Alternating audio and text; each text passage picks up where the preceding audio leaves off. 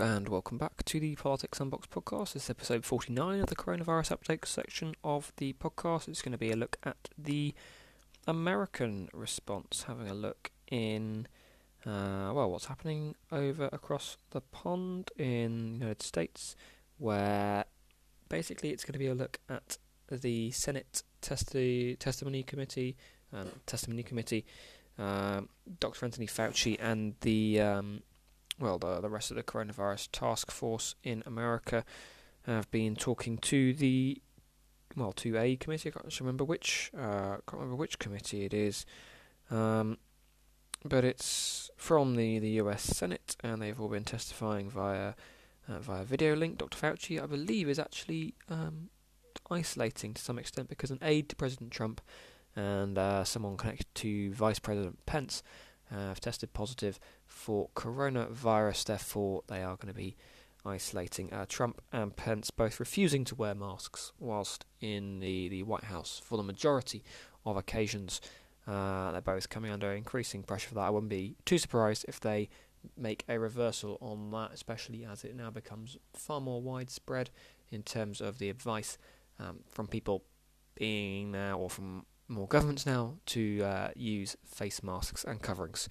Anyway, um, essentially, this podcast will have a look at what's happening with the Opening Up America plan, um, or Opening Up America again. Uh, everything's again with President Trump. I don't know what he's trying to return to. Is he is he a Reaganite? Is he a Jeffersonian? Is he something completely different? Three years in office and we still have no idea what this man is. Um, anyway, let's have a look at what Dr. Fauci has said, and he is essentially saying things that are the polar opposites of what the president is saying, which um, doesn't particularly surprise me. Nothing surprises me with President Trump anymore. Um, Dr. Fauci has essentially said there are serious consequences on the way if the country opens up too soon. Um, Dr. Fauci has warned that if federal guidelines to reopen states are not followed, little spikes will become outbreaks.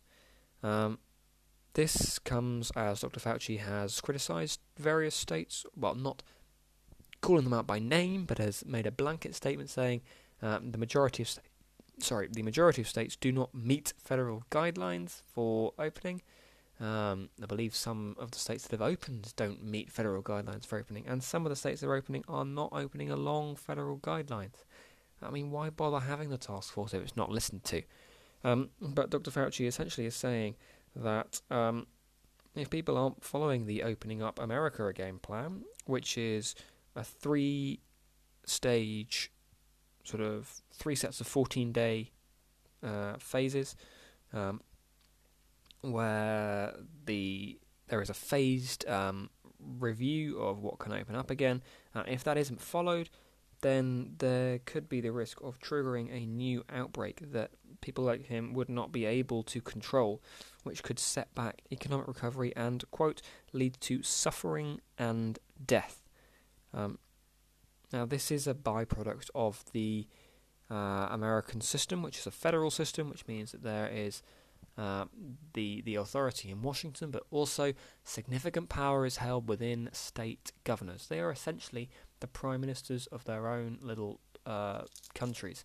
Imagine if California became independent; it'd be the fifth or sixth largest economy in the world on its own. That's a lot of power. It's so many uh, millions and millions of people a large uh, area for California as well, and a large economy, these governors have a significant amount of autonomy over their states. And whilst the White House has given these guidelines, again, these opening up America again guidelines, it's up to the state governors to make the decisions on how to ease the lockdown, which is why we've seen Georgia reopen and Texas reopen, but um, Michigan not, and New York keep its own measures in place. Um, things are are turning into a bit of a hodgepodge in America. Um, these these um, states, some of them have infection rates that aren't falling. Some of the states that are reopening have infection rates that are rising. If the UK was seeing a rising infection rate, I can almost certainly guarantee that the Prime Minister would not be reopening, and any country across Europe that sees a rising infection rate um, would immediately reverse any removal of lockdown. Um, so to have states opening up whilst there is still a rising infection rate, this is the trigger point for a spike that we've been warned of. Um, now, Dr. Fauci says that this highly transmissible virus, because we know COVID 19 is highly contagious, it's, it's something that people didn't quite understand at the start just how contagious this virus was. It was almost downplayed by some. Uh, by some, maybe even by China. I'm going to do a, a, full look at China at one point. It'll probably get me on some Chinese state register. Um, but I will one day have a look at all of the, the available figures. Maybe when the the, the smoke is dying down, I will one day have a look at what's going on in China. Um, but this highly transmissible virus, um, Dr. Fauci says it is entirely conceivable and possible to have a rebound in the autumn. Um, this is a quote from Dr. Fauci. I hope that if we do have the threat of a second wave, we will be able to deal with it very effectively to prevent it becoming an outbreak. Um, but if these uh, this is now no longer no longer quoting from Fauci. Um, this is now implied. If these little spikes are allowed to become uh, a major outbreak, then there is no hope for for these health services. Um, if we get a second spike in the UK, it's and it becomes a, a wider uh, problem, then we are unlikely to see a health service that can cope. So imagine with a population the size of America, if we see a, a these little spikes rising up and forming a, a, a mountain of new cases. It's it's not feasible to to try and relax a lockdown when we still have little spikes popping up, and that's what Dr. Fauci is warning very, very heavily against. I finally found out what the committee was. It was the Senate Committee on Health, Education, Labour, and Pensions. Um, yeah, I, I knew there was some reason it slipped my mind, but it, it I didn't think it was that. Um, Dr. Fauci also called into question the US death toll. He says it is probably higher than the official figure of 80,000.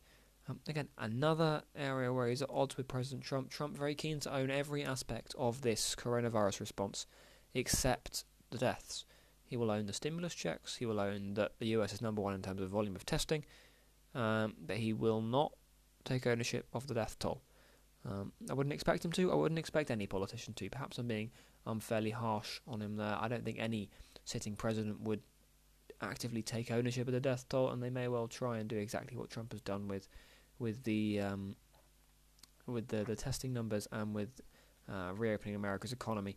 But it is hard to to judge when our perception of what a president should do has been so warped over the last three years due to the actions of President Trump because they've been so so different from what we've been we've been looking for from what we would define as presidential activity. Um, maybe that, that definition needs updating.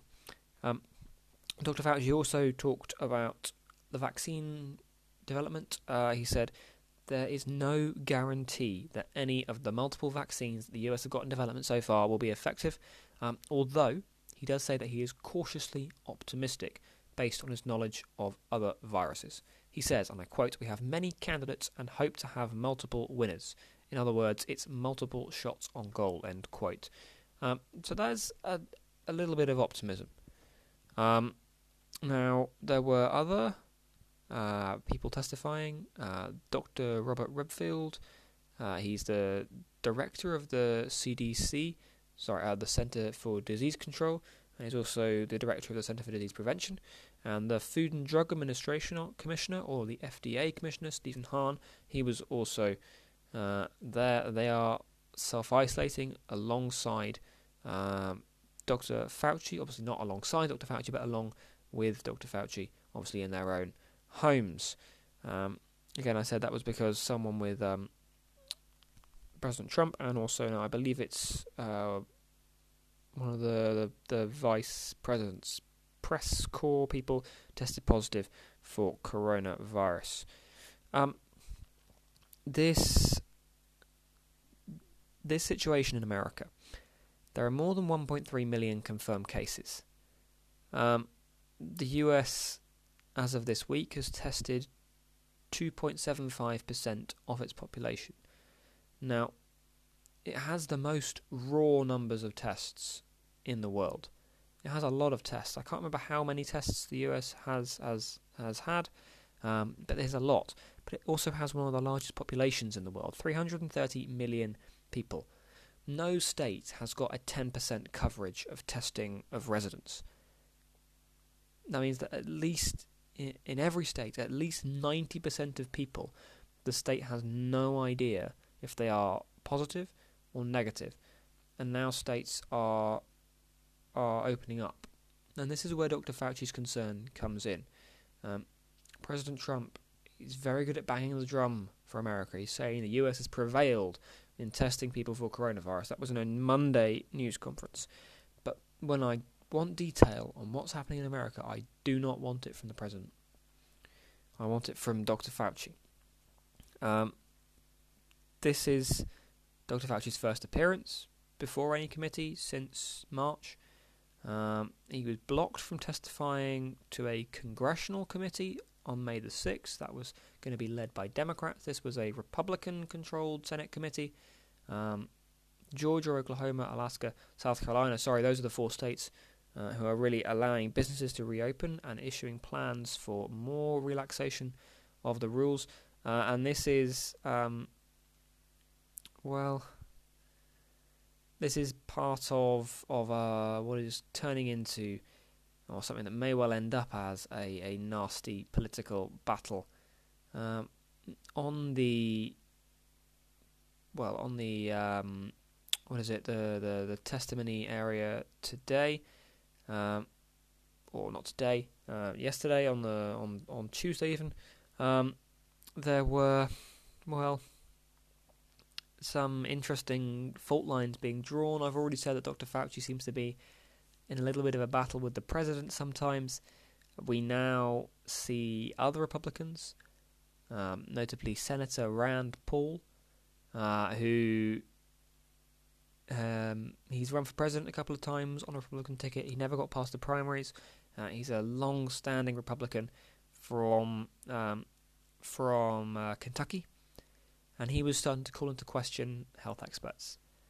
Um, Dr. Fauci is a long serving public health official who has served six presidents and has risen to become the director of a prestigious organization um, and now a senator who probably had no idea of anything to do with coronavirus the the greatest respect to to uh, to Doctor Paul.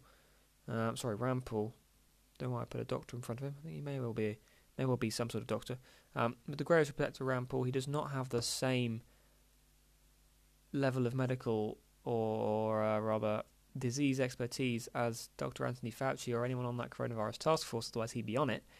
Um, calling into question health experts and that calling into question of health experts may well lead people to call the advice into question. Um, Dr. Fauci's advice was called into question by Rand Paul many times. He said health experts have made wrong prediction after wrong prediction after wrong prediction. Wrong prediction. Um, he's called Dr. Ram. Oh, sorry, Rand Paul has said the virus has followed a relatively benign course outside of New England. Um, this is a voice of a growing conservative uh, conservative based sentiment in America.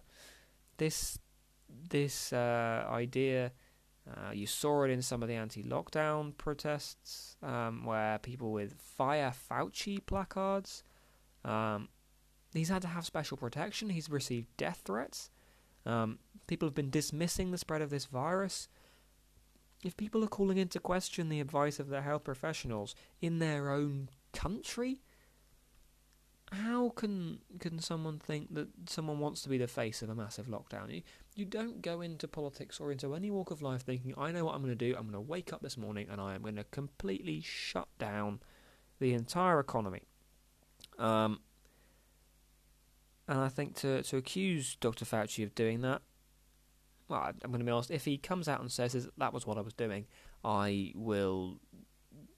I'm not going to say what I'll do. I'll do something worthy of a forfeit because if Dr. Fauci has, has been the, the mastermind of a, a grand coup to overthrow President Trump by destroying the American economy in an election year, then that would be the icing on the cake for a, a political period that's just been the the ups and downs.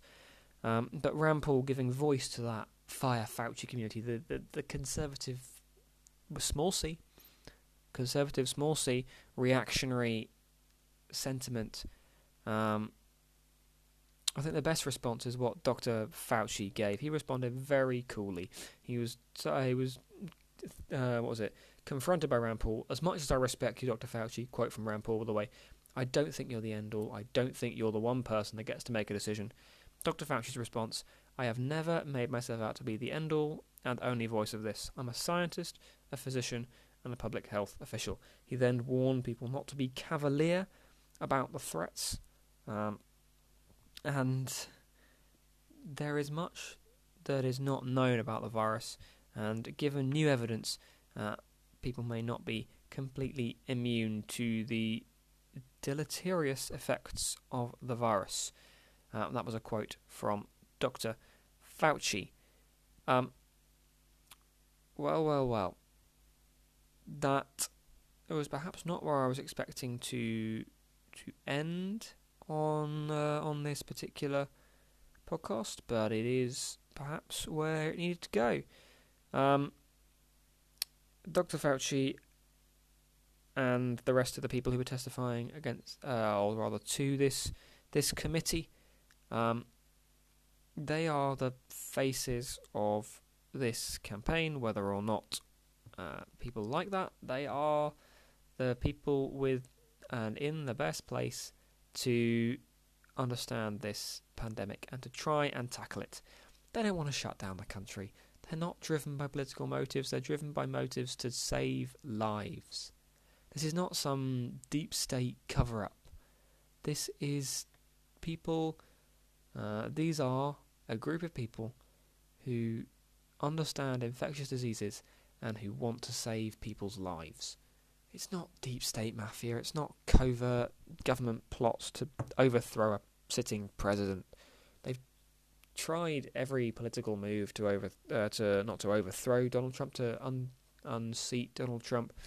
They tried the political avenues, they have not gone down this route. The conservative small c, the conservative reactionary base is barking up the wrong tree. And if I'm wrong, well, I'll eat my hat. I'll do more. Um, anyway, America, in an open message, if your infection rates are rising in your state, don't reopen, please. Your health service will not cope. No health service will cope from a second wave after everyone is already knackered. We saw the pictures of people in ER rooms coming out in New York. Um, you don't want to put your country through a needless second wave, so don't.